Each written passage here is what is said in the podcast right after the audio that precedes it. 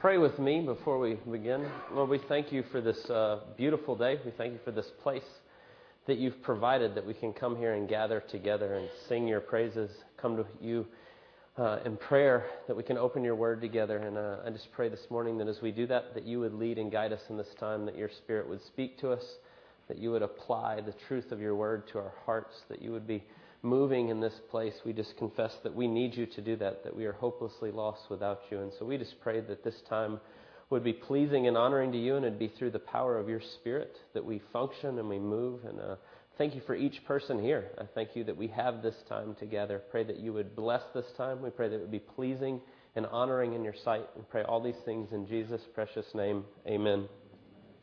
Uh, we're finishing up uh, this week. If you've been here the last three weeks, this will be the last of three. Uh, we've been talking about this idea of uh, our missional community groups. That's kind of where I started right at the beginning of the year. And what I've been talking about when we say that is, is what oftentimes we refer to as small groups or community groups within the church. We've been talking about how we're calling them missional community groups. We want them to be a, a family of faith on mission together for God's glory in all areas. And so, what we've been doing as we've been saying that is looking at it particularly in three different ways that we want to make sure we keep in balance. We want to emphasize that all three of these are very important uh, to our faith and, and to those missional community groups as we get together outside of just here on Sunday mornings. And so, what we've been saying each week is we've talked about uh, the up and the in and the out. And that's the way we've been saying it. What we mean by that is the up is our relationship with God. We want to be always growing into a fuller understanding of who God is and the way He's revealed Himself through Jesus. We find that in the Scriptures, led by His Spirit. We talked about that the first week.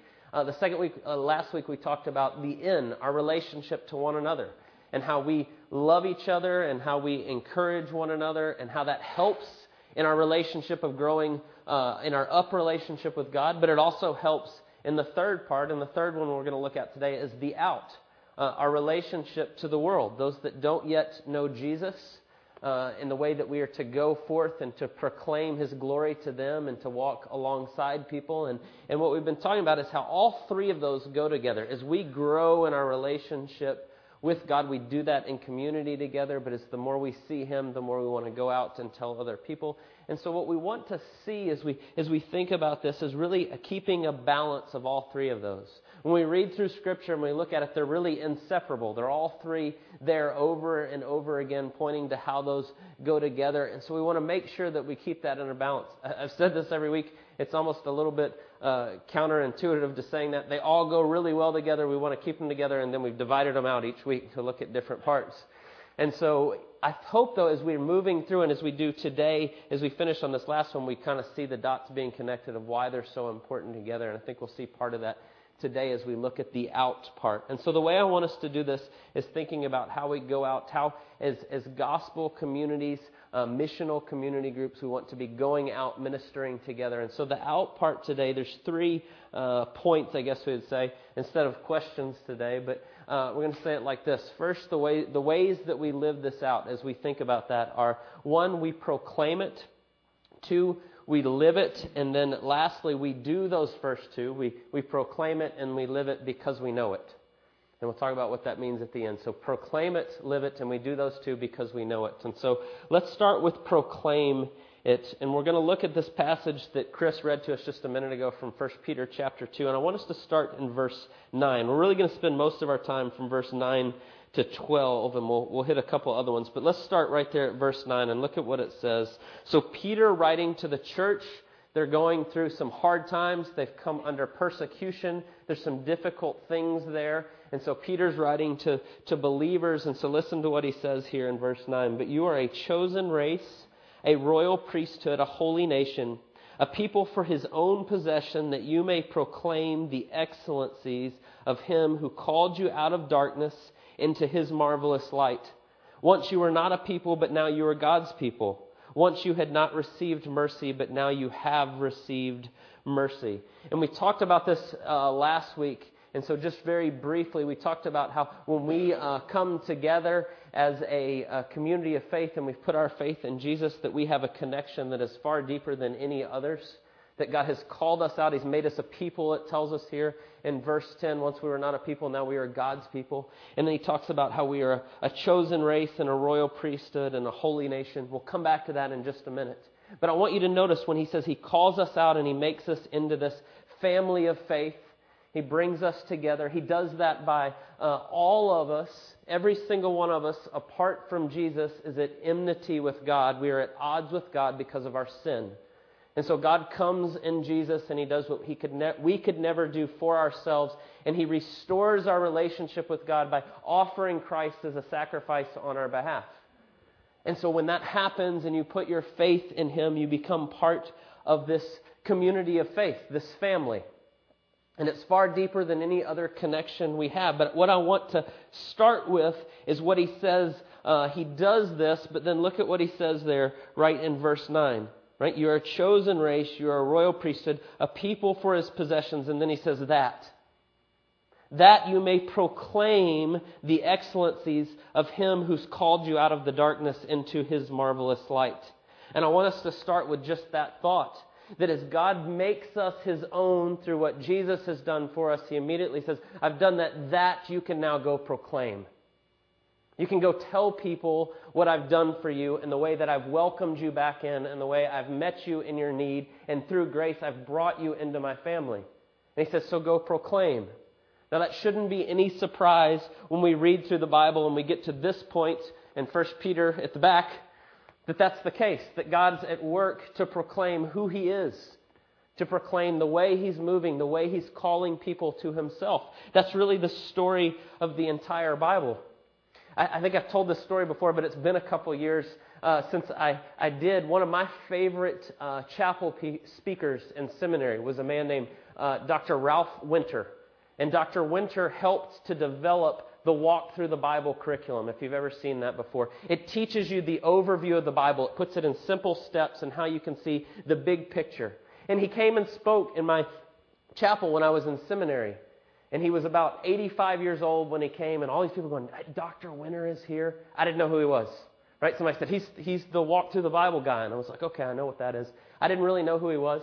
He came in and he kind of uh, mumbled a lot and he kind of stumbled around. And I thought, oh no, you know, this guy, he, he made some joke at the beginning about how he needed his wife to keep him on track. And then he proceeded to kind of mumble and say some things, and you're going, oh, this, this could be really bad. And, uh, and then he started, and he held up his Bible, and I still remember this, and he said, We should really print this as a book. And you're kind of like, Oh, really? what is he saying? And he said, I know, I know, it's a book, it's a book. But I mean, we should print it as, as Genesis 1 through 11 as the prologue. And then it should read chapter 1 as Genesis 12. And then he started to unfold the whole picture of Scripture. And what he started to tell us is that all of the Bible is about missions. It's all about God pursuing a people, pursuing His creation to bring us back. And He did this incredible, I still remember all of it, all the way through, talking about what God is doing and how He's moving and how He's pursuing a people. And it was this incredible thing. And I was sitting there repenting that I was thinking, oh no, He's not sure what He's talking about, and then just wisdom. Right? And he spoke, and it was incredible about what he said. And he talked about how all the Old Testament is looking ahead to Jesus, and then Christ comes, and then the rest is telling about what he's done. And so we see that all the way through. You know, when you, when you open the New Testament and you look at what it tells us and what it says and, and the way Jesus' ministry starts. I was reading in Matthew this week. The beginning of Matthew, it tells us Jesus' genealogy and a few things about him as a child. And then uh, his ministry starts, and he goes out to the desert and he's tempted. And then he comes in and his ministry starts in Matthew chapter 4. And it says in Matthew 4:17, he began to preach, the, repent, the kingdom of heaven is at hand. And so Jesus' ministry starts with this proclamation of who God is and what He's done. Repent, the time has come. I'm here now. Right? And then the very next thing, two verses later, he calls his first disciples and he turns and he says to them in Matthew 4:19, "Follow me and I will make you fishers of men." Right? And so the gospel's open with Jesus proclaiming and calling people and then saying, "I'm going to turn you out to go do the same thing. You're going to go proclaim."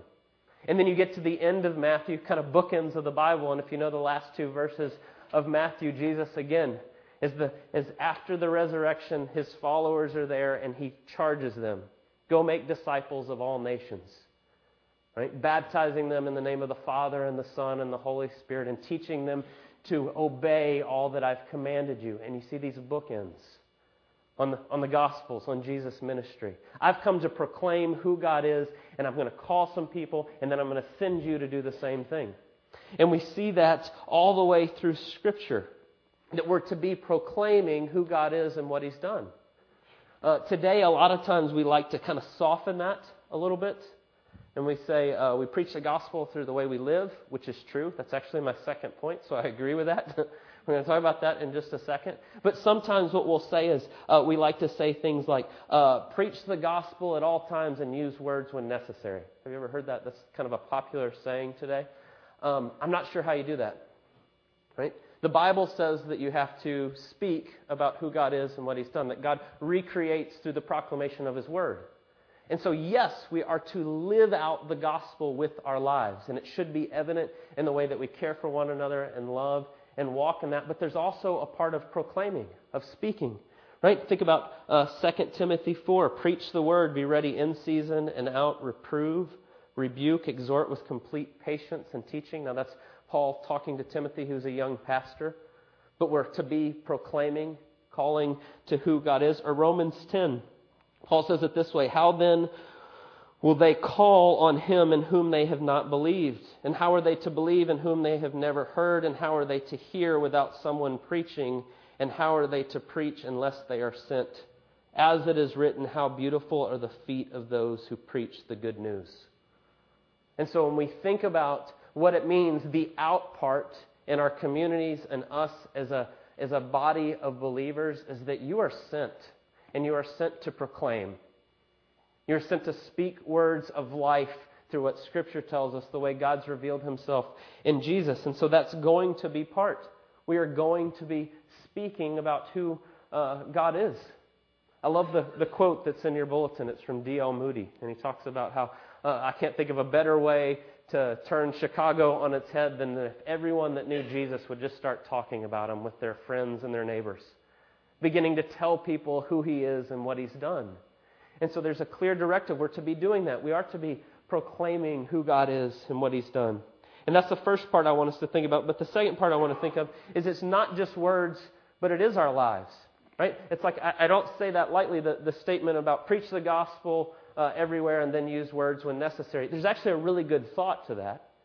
That our lives should be pointing people to something different, and that's absolutely true. It's just that we don't want to leave out the proclamation part.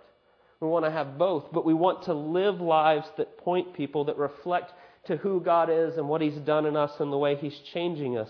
And so I want to consider three things in this text that point to the way we live that out. And so if you look at verse 9 again, and he talks about this idea that you are a chosen race and a royal priesthood and a holy nation, a people for his possession. And I want to just think about that and make a connection back to what we talked about last week. You know, here when it talks about you are a holy nation, a, a holy ethnos, he, he basically says that you're a new people. Essentially, you're a new people group when you come into faith in Jesus. You, you get welcome into the church, and you're now a new group together. And it doesn't matter about where you were born, your ethnicity, and the way we think of it, but you are now a, a new group together through what Christ has done. And he points to this picture. He talks about how you're a royal priesthood and, and this idea of, of a chosen race. All those things together. You read in the Old Testament, God takes Israel and he puts them right in the middle of kind of the known universe and the way, the way everybody travels and the way they go. And he says, I'm going to set you up and you're going to be different. You're going to be a light to the world. You're going to show them what it looks like to worship the true God. And so people would travel through and see that right in the midst. And so now Peter's saying, now the church, you are called to be a different people. You're called to be a light and to point people to who God is. You know, last week we talked about this idea of our connection to one another, that we really are a new uh, people. We really do have connections together that are far deeper than any other. And so when we think about that picture of how we live that out and how we apply it, you know, last week I talked a lot about us loving and caring for one another in community outside of just this time on Sunday morning and how important that is for our own growth, for our own sanctification and growing in that up relationship. But I also want to make the clear connection that when we do that, When we really truly love one another and care for one another and do that, it's also a light to a broken world. We're to be a community of faith that so loves one another, that is so different than the way the world looks, that it in and of itself is a great uh, picture of what the gospel is. And we're to invite people into that. And so when I think about it in terms of missional community group, right, we want to gather together at different times throughout the week and in different ways, spend time with one another, encouraging one another, but we also want to be inviting people into that that don't know Jesus.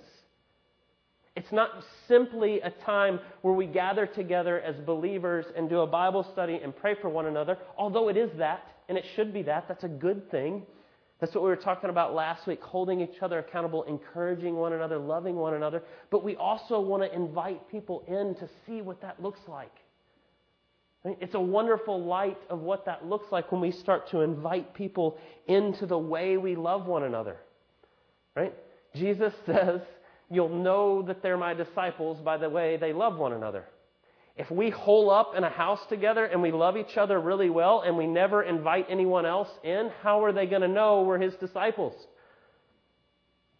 We want to balance the up, our growing with God, the in, growing together, and the out. We want to be welcoming to people, inviting them in, letting them see what's different within the body of Christ.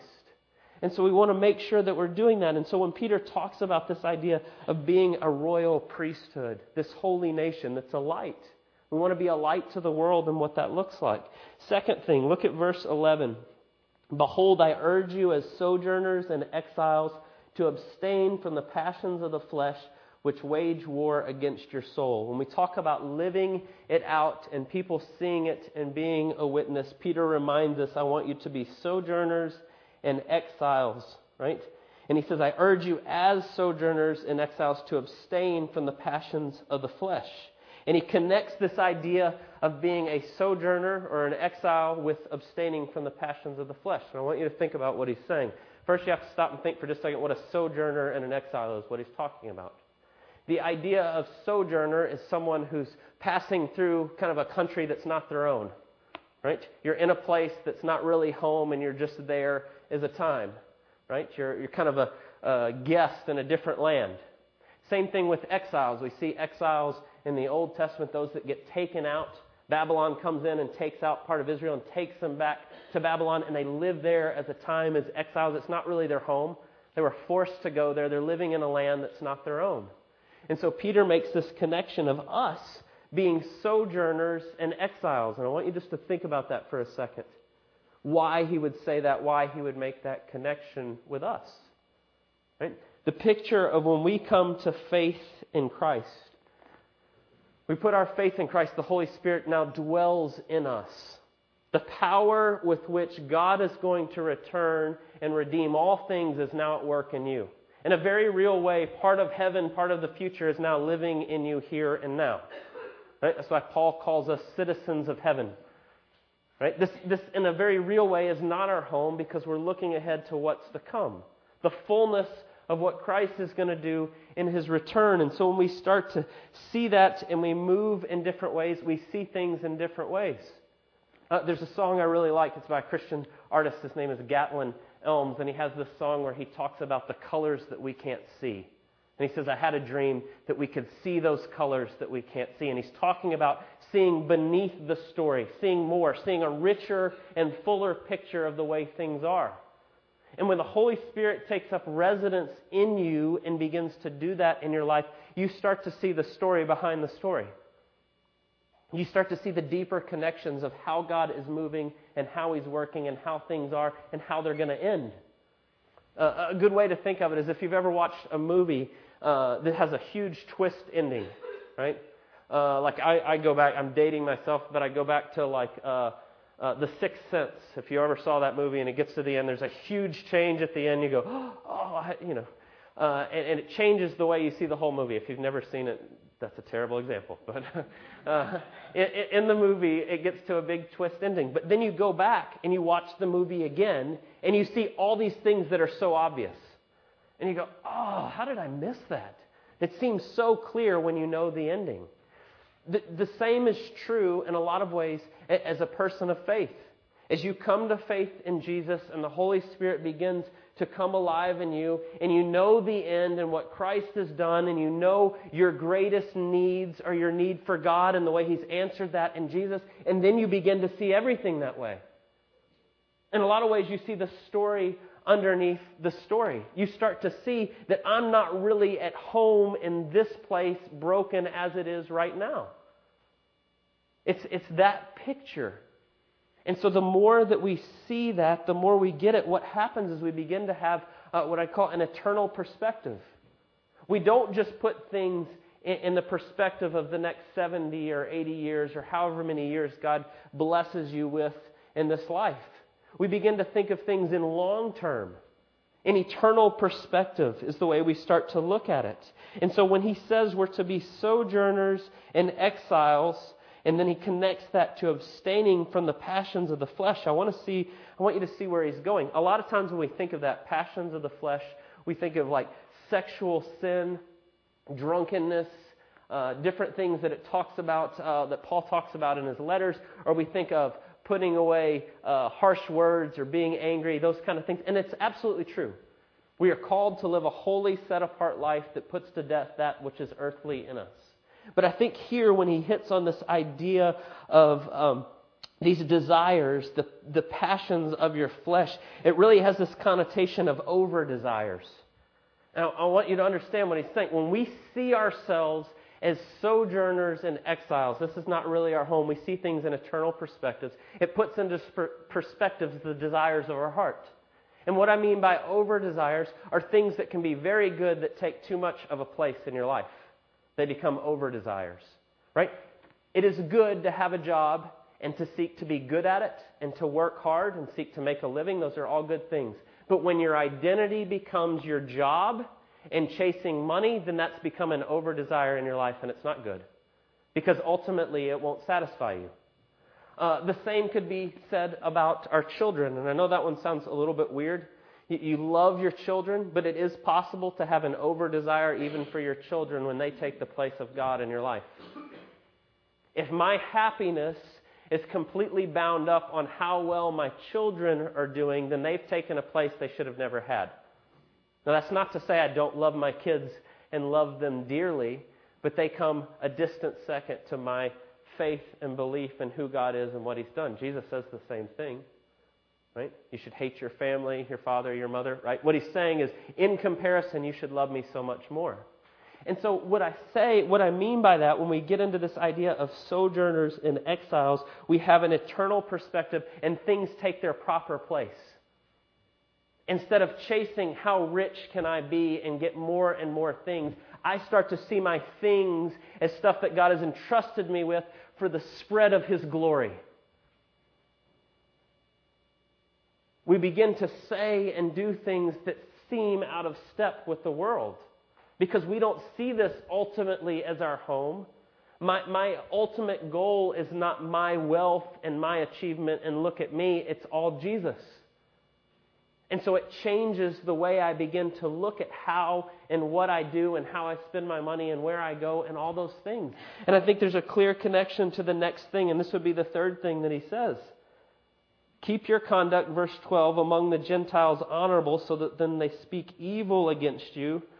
That they speak against you as evildoers, they may say your good deeds and glorify God on the day of visitation. Now, again, there's a very clear connection there uh, of keeping ourselves holy and set apart. If you say, I am a Christian, and then you do everything the way the rest of the world does, you're really damaging your, your testimony. Right? And there's a clear picture of that. Keep your, your, your, uh, your conduct among the Gentiles honorable. But there's also a part of that is as we see ourselves as exiles and sojourners, and we see things in an eternal perspective, we're going to be out of step with the world, and people are going to look at you and go, that guy's crazy. When you begin to do things like, I want to pass up a promotion so I have more time to serve other people. Right? I had a friend tell me that the other day. I'm really thinking about letting this go so that I can spend more time in these other ways. God was putting this on his heart. And he said, All the guys I work with are going to think I'm crazy if I do this right? That's the picture. When you begin to move as a sojourner and an exile with an eternal perspective, there's going to be times where people are like, You're insane. And what I said to him is, is exactly what, what Peter is saying here. Right? There's going to be times when people look at you and think, That is crazy. What are you doing? And the way you respond gives you a great opportunity for the sake of spreading the gospel. Right? When they come at you and when they tell you things, if you respond with grace and humility and pointing them to Jesus, it's a great opportunity for the sake of the gospel. And so I'd say when we think of how we live that out, we live it out by the way we love one another, the way we spend time together, the way that we value what we value, where we put our time and our energy, and the way that people see that. And then the last part is when people look at that and go, that's really kind of crazy, the way you respond. The way you respond to what they say to you and the way that they look at that. Do you lovingly walk with them and spend time? And, and, and we talked about this a few weeks ago. How do we respond in a hostile world that's against God's word? We speak the truth in love with great humility, and then we just love them. Even if they don't get it, even if they're ugly to you, you just love them. And so it's a great opportunity to point other people to the way God's loved us. And so when we think about this picture of going to the out, we have to be people that are proclaiming who God is and what He's done. And we have to be people that are, that are going out and, and loving one another and showing a different way of the way things work. We value different things. We're a light in a broken world. We begin to show what that looks like and all those things. And then the end of that is you're going to be uh, persecuted in different ways. People are going to look at you and think, that is crazy. What are they doing? And so the way you respond gives you an opportunity to again point out of, of who God is and seek to make disciples. The last question I want us to consider is then why do we do that? Right? I realize I just told you a lot of this is going to be difficult. You're going to proclaim, and people are going to say, No, no, don't say that. That's your opinion. I don't want to hear that. You're going to live differently, and people are going to go, That's crazy. That's not the way we live in the world. And then they may persecute you for it. And so the question could be, Well, great. Why would we want to do that? And the first thing I would say, we could just say very clearly, is obedience. Jesus says, Go make disciples of all nations. Peter says right here, He has chosen you a people for His own possession that you may proclaim the excellencies of Him. And so we could just say, obedience. God does this, and then He tells us to go do that. And that would be completely right. And we should do it to be obedient. But I also want to see there's, there's another thing here just in our heart that we know that pushes us to go out. Look at what he says in verse 6. For it stands in Scripture, Behold, I'm laying in Zion a stone, a cornerstone chosen and precious. We know from the context here the cornerstone is Jesus. Right? And so he's pointing us to Jesus, and he says, A cornerstone chosen and precious, who be- and whoever believes in him will not be put to shame. Right? And then look at verse 10, what he says Once you were not a people, but now you are God's people. Once you had not received mercy, but now you have received mercy. And I want to put those two together when we think about why. Why missional community groups on mission together for the sake of the glory of the gospel? It says here that when you put your faith in Jesus, you will never be put to shame. Every person you know, every man, woman, child, your neighbors, your coworkers, the person that stands next to you in the grocery store, every single person that you see does not want to be put to shame. You know what shame means? A feeling of humiliation or distress caused by a consciousness of wrong or foolish behavior. Romans 1 tells us that that's all of us. We all know that we have fallen short of the glory of God. Our conscience bears witness. We all know that something's wrong. We all know that we need to receive mercy. Here's the reason why we have to be the out. You know the answer. You have received mercy because you know Jesus. Every single person you see, that is their deepest need. Every single one, and you know the answer. And so when we have missional community groups and we just say, well, we'll get together and we'll love each other and we'll spend time together and then we'll get together and we'll do that again next week and we ignore all the people that are right in front of us, literally dying, not knowing how to be forgiven. We can't ignore them. And the reason we can't is because you know. If you've met Jesus, you know it. You know that you've received mercy. You know that you're now a part of a family. And by the way, what we talked about last week, we need to be reminded of that. That's the end part. We need to be so careful to remind one another. But then we have to have a view that every person out there desperately needs to know what God's done for us. It is our privilege to proclaim the excellencies of Him who called us out of the darkness. It is our privilege to go out and get to point people to that you can receive mercy. You can have an assurance that you will never be put to shame. We have that wonderful opportunity. And so when we talk about missional community groups, and I said this last week, and I'll say it again, we're, we're not talking about, oh, this is a this is a church growth thing, or this is our philosophy, or this this is what it means to follow Jesus. This is what it looks like. This is what he calls us to. To go out and love people in the way he's loved us and point them to him. Their greatest need is Christ, and you know him. And we have a great privilege for just a few moments in this life to go out and proclaim who he is and what he's done. And so when I continue to, to urge you, please get involved in these. We want to do this together. We want to journey on this together. We want to encourage one another and grow in our relationship. And then, as a community of faith together, we want to go out and love people in the way Jesus has loved us. That's what we want to be about. Right? I, said we had a new member class last night. I said, we're well, hoping that we're, we're uh, solidifying around the same things. That's it. If you wonder, if you're unsure what this body and where we're going and what we want to be about, that's it. We want to grow in our relationship with God. We want to come together and then we want to go out and we want to tell people, all for the glory of God. That's what we're about. That's why we think this is so important. Let's pray. God, I thank you uh, that we have received mercy, that you love us so much, that you didn't leave us in our sin. I thank you for those people that you've put in my life that came and were willing to tell me to proclaim your excellencies. I thank you for each person here. Thank you for the people that have been in their life that have come and proclaimed the excellencies of who you are.